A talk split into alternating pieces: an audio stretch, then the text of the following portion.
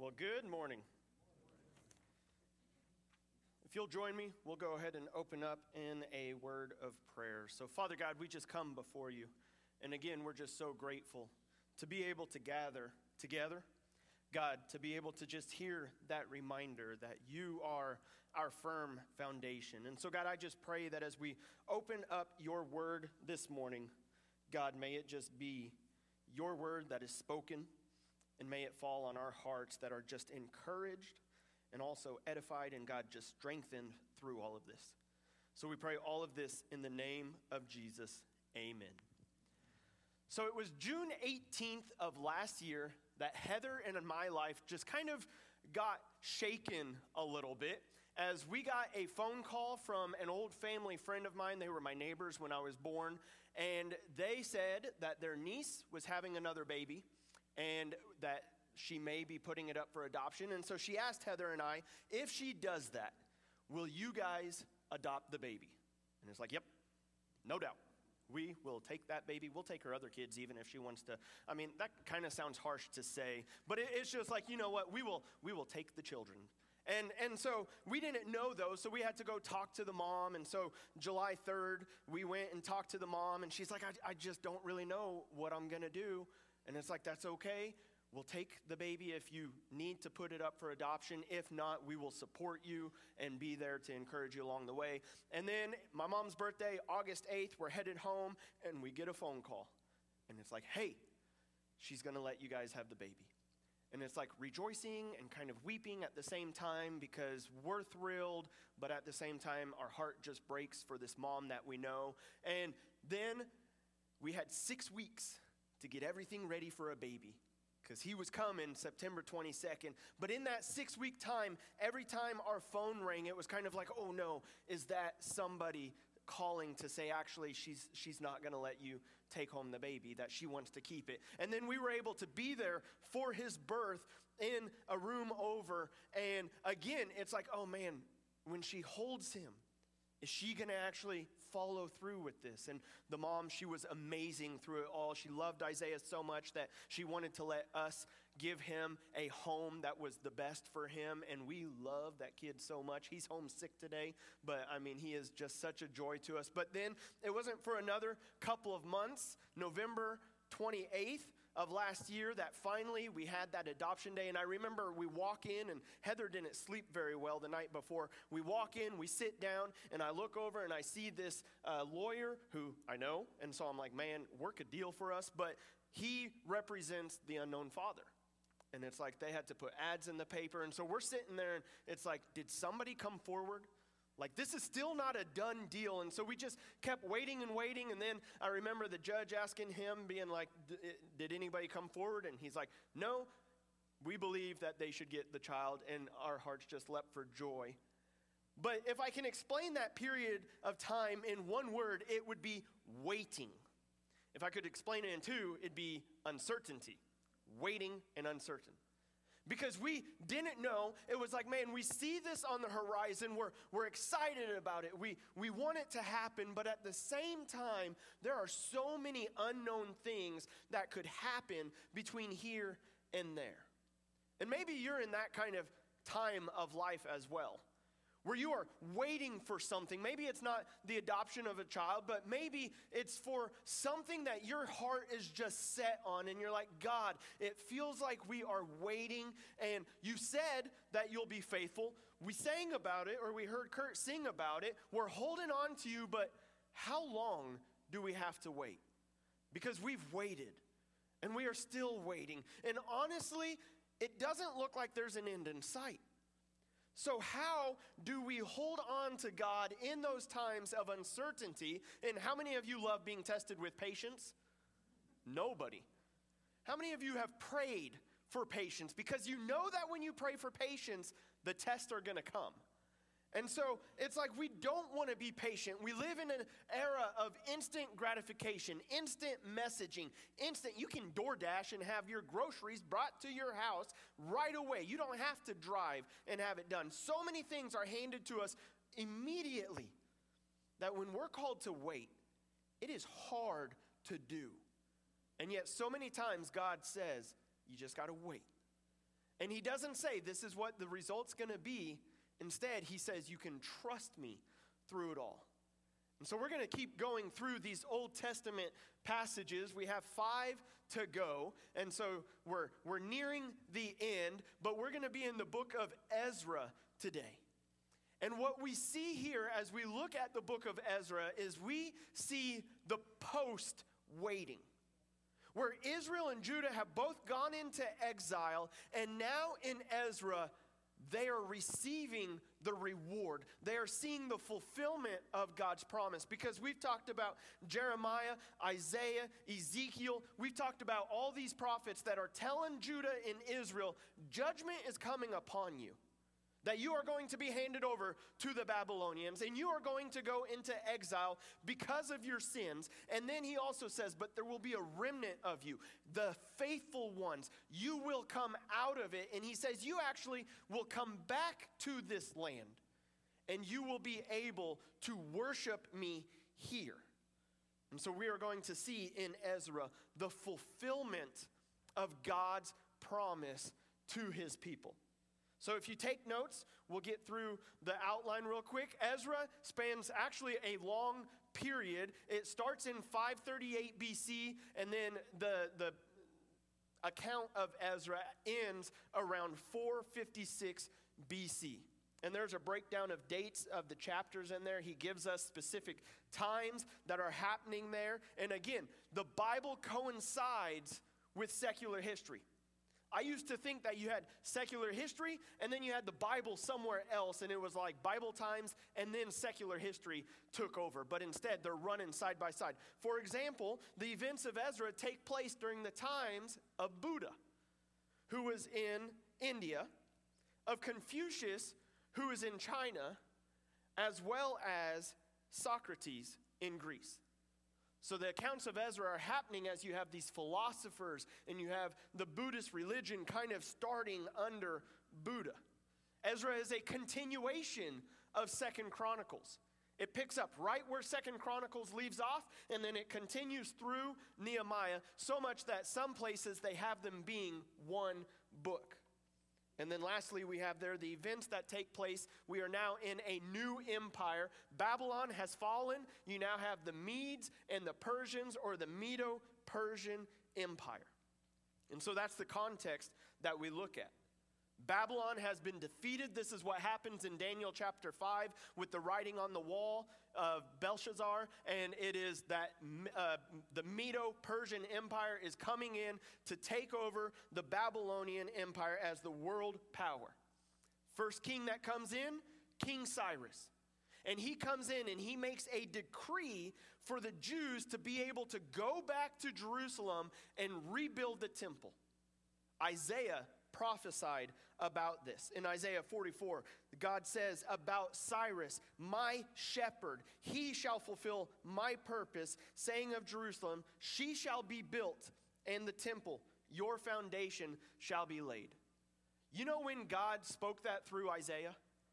200 years earlier. 200 years earlier, God is just kind of showing off, kind of like, hey, I know all history. There's going to come 200 years from here this guy named Cyrus, and he is going to send the Jews back to rebuild the temple and to rebuild Jerusalem. I can't even predict what's going to happen tomorrow. God's looking 200 years in the future and saying, I'm going to give you the name by which it will happen under. And then also, Jeremiah fulfills it because God said it will be 70 years in Jeremiah chapter 29, verse 10. When 70 years are completed for Babylon, I will visit you and I will fulfill to you my promise and I will bring you back to this place. And so that's what's happening under Ezra in the account of Ezra, as you read through it, you are seeing this return of the Jews going back to Jerusalem that God prophesied about 200 years earlier. And now they are fulfilling that prophecy as they are going back to Jerusalem to build the new temple. And then just a, a quick breakdown of it is the first half of Ezra is the restoration of the temple where they are actually rebuilding the temple. And then in Ezra chapter 6, the temple is rebuilt, and all the people weep and rejoice. Those who saw the first temple 70 years earlier, they weep. And those who did not see it rejoice because they see that they're able to be back in relation with God because that's what the temple meant covenant relationship with God. And then the second half, Ezra himself actually comes to Jerusalem and he reforms the hearts of the people. So, the restoration of the temple, and then the second half is the spiritual revival as they confess their sins and they just see God has been faithful. He sent us into exile because of our sins. We repent of our sins, we confess our sins, and now He has brought us back. So, we are going to live for Him. So, you see the reformation of the people in there. And again, what you see in all of Ezra is this overarching theme of the faithfulness of God. The prophets before spoke of it, and now you're seeing the fulfillment of it. What you see is God is true to his word. That what God says, he means. If God promises that he will do it, you can guarantee that it is going to happen. But the problem is that we are doubtful people, that we question God, especially when we wait.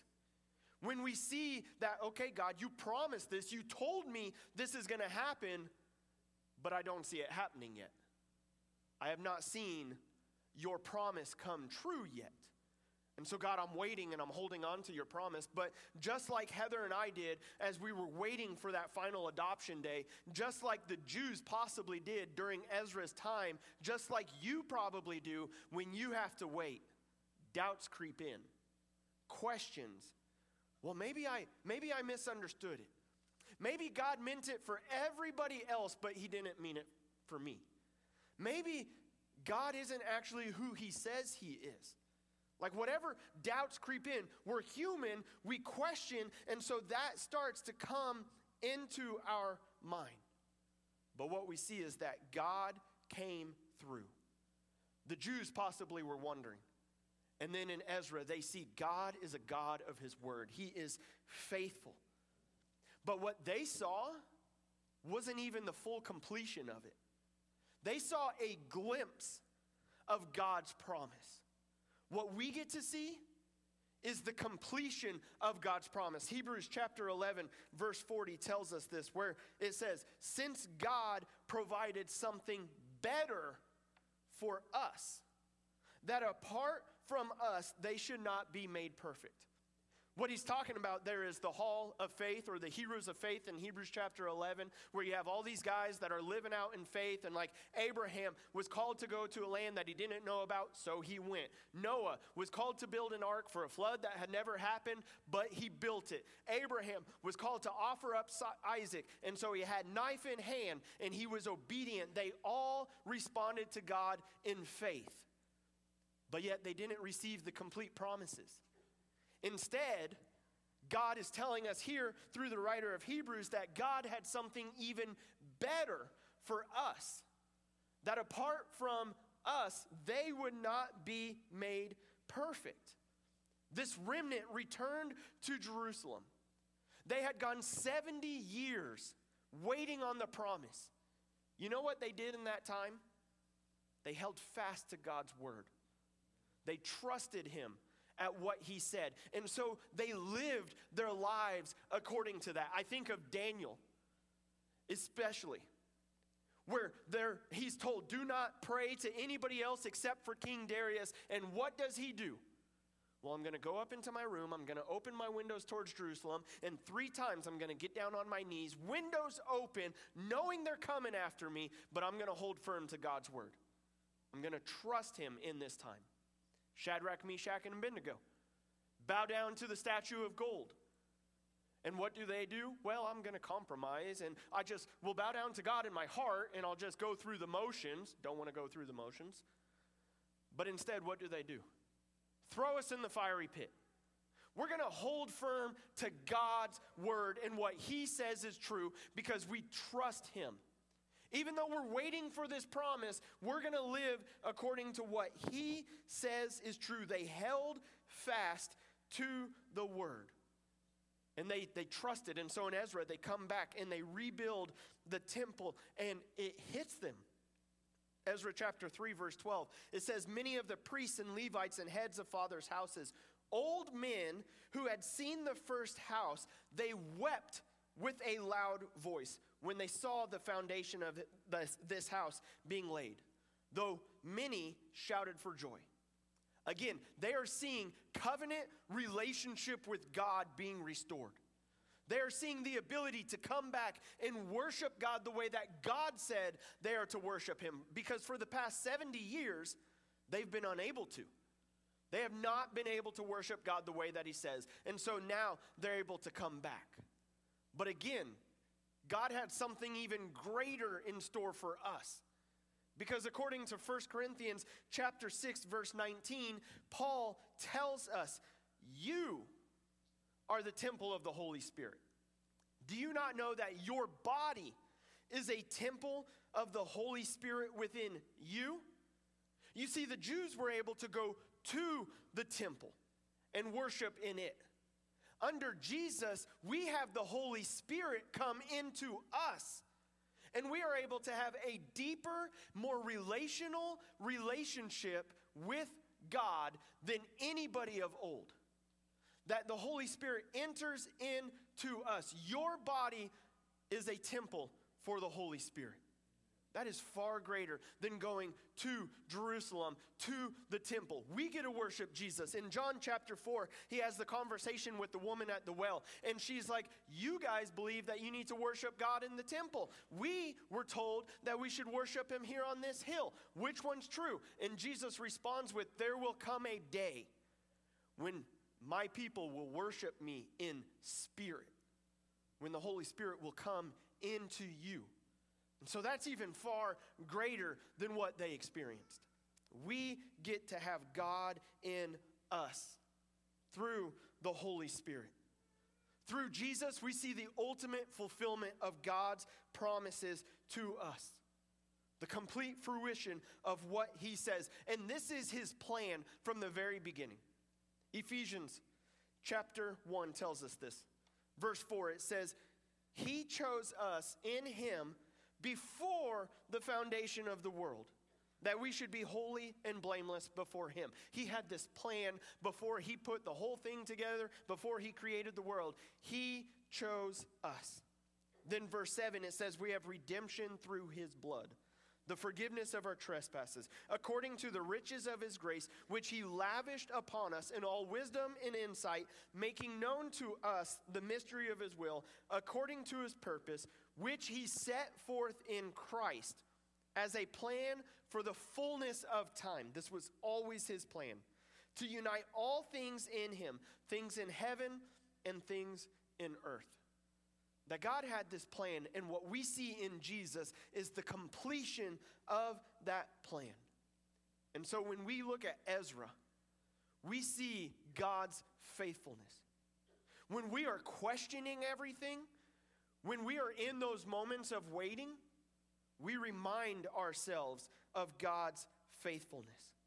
We look back to what God said. Ezra should be an encouragement to us.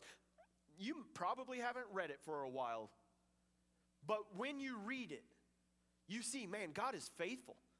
He spoke about this 200 years prior, and he is fulfilling it there. And then, decades, centuries, millennia prior, he spoke about Jesus coming, and we get to see the completion of that.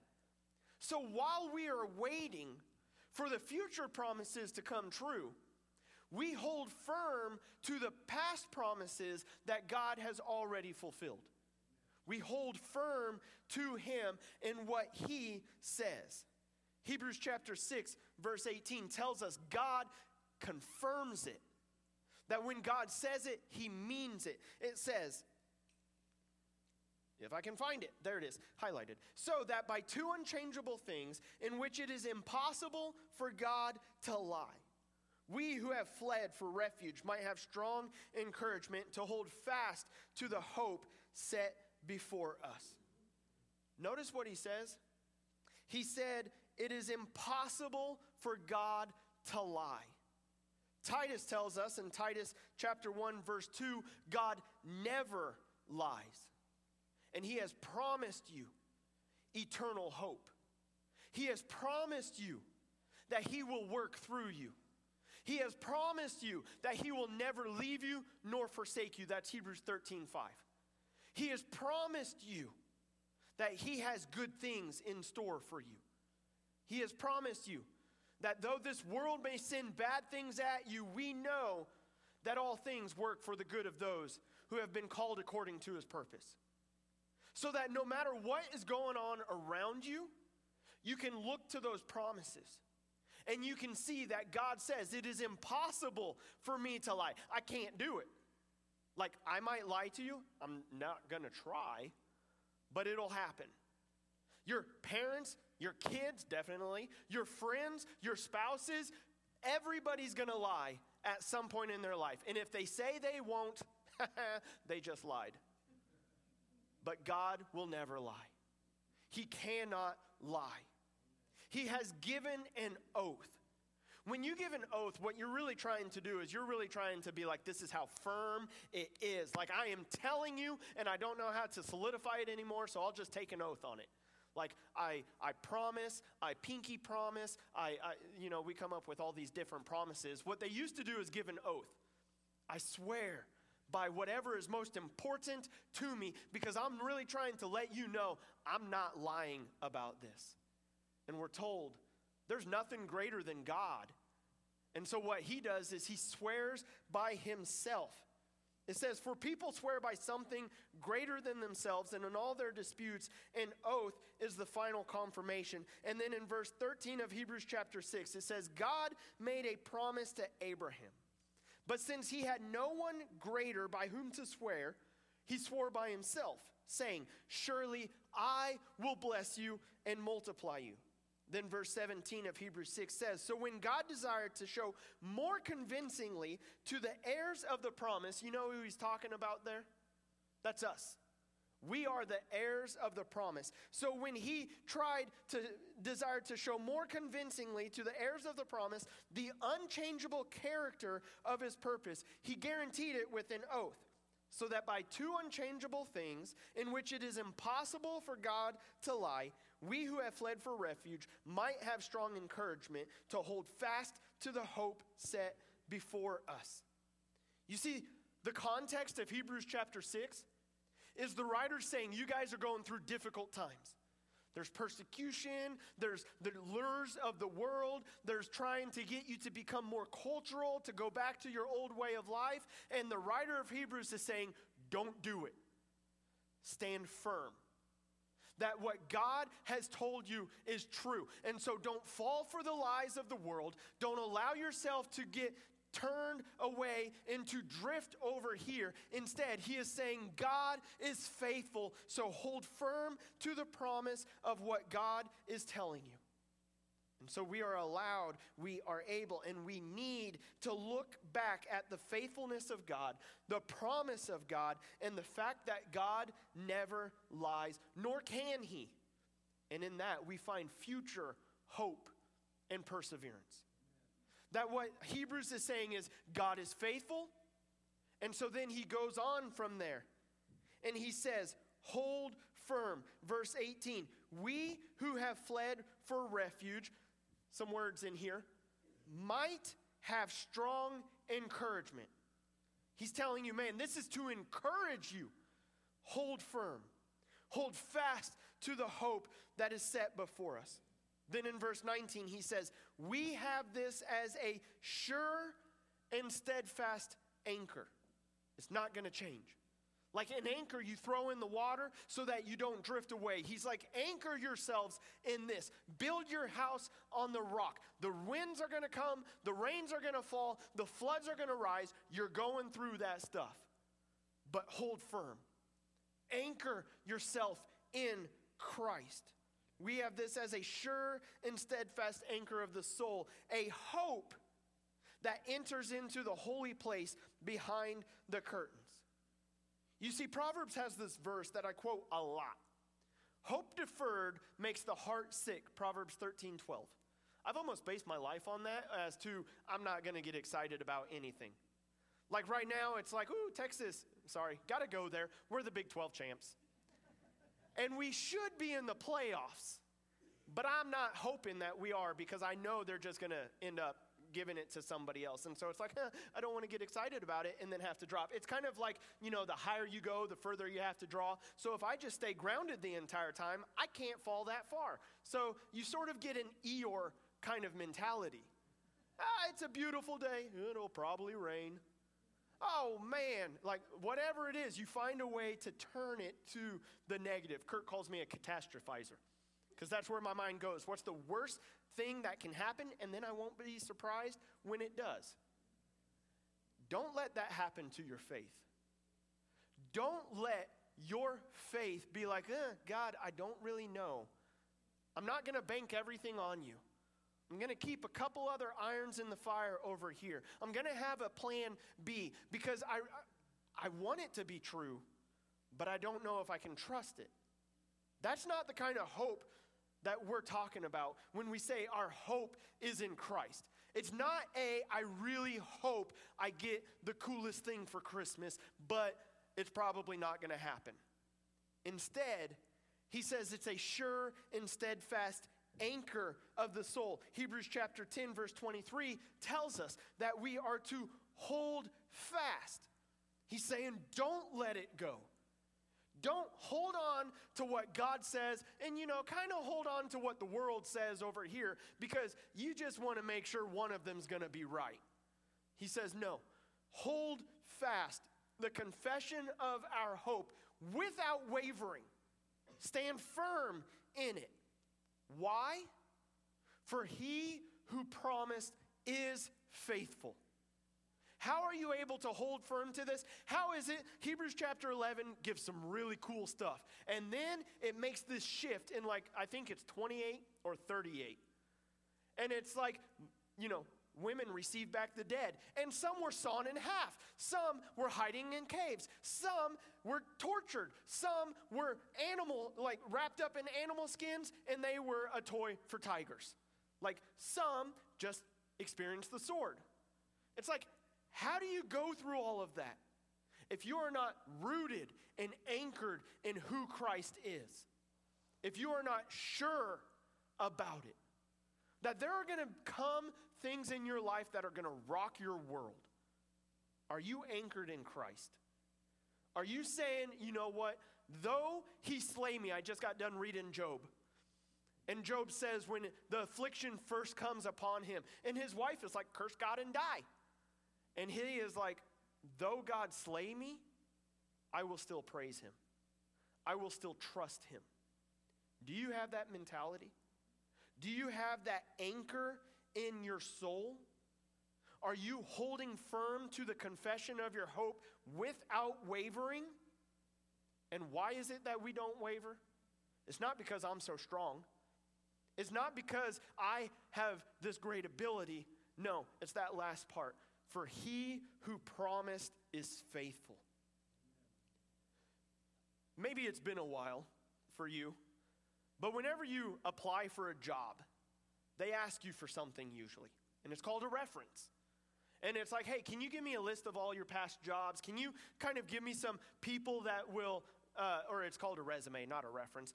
Can you give me some references? And what they're looking for is what kind of person are you?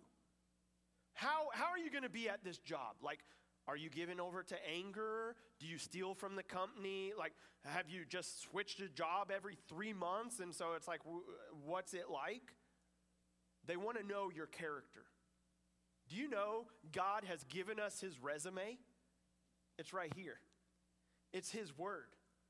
When you read the Old Testament, when you read Ezra, you are seeing God saying, Look at my track record and find one area that I have broken a promise. You're not gonna, because God cannot and God will not lie. He's saying, You can trust me in this. He's never lied, He's never failed, He's never turned back, broken a promise, and He never will.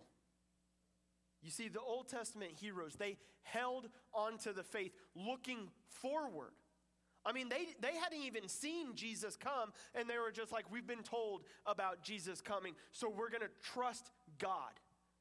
we get to look back at God's faithfulness and see how he has proven himself true over and over and over. And so, therefore, man, we should have a, a, faith so much stronger than theirs because we've seen the faithfulness of God, we've seen the fulfillment of his promise, we've seen that he's never lied. And so, therefore, we can hold firm knowing the future promises are going to come true as well, no matter what happens to us. God is a God of His Word. He is working through us. But you know what He's calling you to do in response to all of this? He's calling you to live your life out of trust. He's calling you to live in obedience to Him because really that's how you trust. It's not just saying, oh, yeah, I, I trust you. Like, I, I, I trust this chair that's not there, imagine a chair. I trust this chair to hold me. All right, sit in it. Nope, not gonna do it. Well, you don't really trust the chair. It's like I, I, trust God. I trust Him with my life. I trust Him with my family. I trust Him with my future. Good. How are you obeying what God says to live your life? Because if you trust Him, you're going to live according to what He says is true. And it's like, actually, I don't think, no, I'm not going to do that. Then you don't trust Him. You're not living a life in obedience to Him, which is showing that you don't truly trust what He says is true and right and just and best for you. And so He's saying, if you trust me, if this is your firm and steadfast anchor, if you are holding firm to your confession of faith, live for Him. Trust what He says. What parts of my life? All of them. You don't get to pick and choose. I trust you in this area, but not that, that area. Because again, God has given us this is how you live your life. This is how you should handle situations. Proverbs over and over, he's saying this is how you should deal in business. This is how you should deal in your marriage. This is how you should deal in courting. This is how you should deal in finances. It gives you a list. And then throughout Scripture, it gives you his plan for how you should live your life. But the thing is, you have to be in His Word. You have to know what He says. You have to read it. Like Jesus says, man does not live on bread alone, but on every word that comes from the mouth of God. And so we have to know what He says. It's not just what I say from the pulpit, it's not just whatever sermons you hear throughout the week. You have to be in His Word. Because we're told his word is living and active. It is sharper than any two edged sword. We're told that all scripture is breathed out for, by God. And then it says, and is profitable for teaching, rebu- rebuking, and building up. Be in his word, apply it to your lives, live out of the trust that you claim to have, the faith that you say you have. He's doing a work.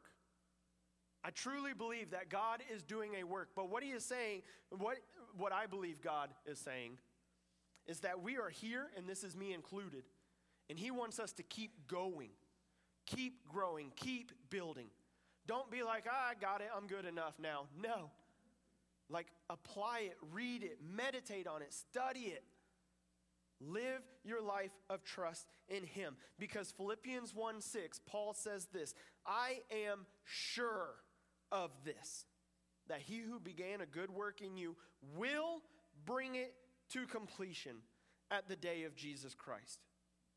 What that means, yet again, is that you can trust him, that he's doing a work in you, that he will continue to work in you, and he will bring it to completion at the day of Christ, even when you don't see it. Even if you're in the moment of waiting right now, God is saying, Trust me. I'm, I'm faithful. I will see you through. And so then we'll close with this Hebrews chapter 10, verse 19. It says, Therefore, brethren, since we have this confidence to enter the holy place by the blood of Jesus, again, that's where we get our confidence. By the new and living way that he opened for us through the curtain, that is, through his flesh. And since we have a great high priest over the house of God, let us draw near with a true heart in full assurance of faith. Look at all the words that the writer is putting in there of man. You can be certain about this. You can draw near with confidence, with the true heart, in full assurance of faith, with your heart sprinkled clean from an evil conscience and our bodies washed with pure water. Let us hold fast the confession of our hope without wavering, for he who promised is faithful. And then he says, and let us consider how to stir up one another to love and good works. Do not neglect the meeting together, as is the habit of some, but instead encourage one another, all the more as you see the day drawing near. Why? Because Hebrews chapter 6 tells us there's going to be things that try and pull us away. And we need each other. I need you. You need me. We need everybody here to encourage. Because you're not like me. I'm super blessed that my life revolves around Scripture. My job is to be in Scripture. A lot of your jobs aren't. You go into a secular world. You go and you are to be a light surrounded by darkness, and man, that darkness can just wear at you. And then you gather together on a Sunday morning. You look around and you see, I'm not in this alone. That's not the way it should be. I am surrounded by brothers and sisters. I am encouraged by brothers and sisters to spur me on to love and good works. This is more than just hearing me talk, singing a couple songs. This is about doing life together and building each other up. It's more than just Sunday as well as so many of you know. It is daily being in life with one another. When it pops in your mind, hey, I, have tried getting a little bit better about this, but somebody's name pops in your mind, hey, just thinking and praying about you today. Don't know what you're going through, but I, I just want you to know you're not in this alone. I'm here for you. Keep fighting the good fight of faith. I mean, how encouraging would that be? God works in crazy ways when you're just like in the dumps and you're like, I, I really don't know if I can go any further. And then you get that message or that call, and it's like, hey, I just want you to know I'm proud of you. I'm praying for you. I'm, I'm, I'm there for you. Like, I know the world's going to attack you. I'm not talking about me personally, even. I'm talking about you who's in the world. And yet, your brothers and sisters have your back that we are called to encourage one another through that. Because he who promised is faithful. So hold firm to his truths, because his promises will come true. We have an eternity waiting for us, and God is faithful. They can take your life, they can never take that away from you because of what Jesus did for you. Father God, we praise you that your word proves true. Over and over again, God, when we apply it to our lives, we see your faithfulness and your truths coming out. But God, over and over again, we neglect it. We, we get too busy, we sleep in, whatever it is, God, we don't find time to see your faithfulness, to see what you're calling us to be. And so, God, I just pray that you stir in our hearts that desire to, to meditate on your word, to, to live not by the physical bread, but the bread that comes from you. And Jesus says he is the bread of life. And so, God, I pray that we have that desire. I pray that we build our foundation on you and if there be anybody that is not doing that, God, I, I pray that they take this opportunity to see that you are the one true thing and that they take that step of faith and that they stop living in disobedience to you and they they say they're going to trust you with their lives and therefore they live out of that. God, do the work that you're doing and it's in the name of Jesus we pray this. Amen. Let's stand and sing praise as we offer the invitation. Our hymn of invitation is number 488, Just as I Am. And if you don't have that joy this morning that is, just makes no sense, come forward and accept Christ.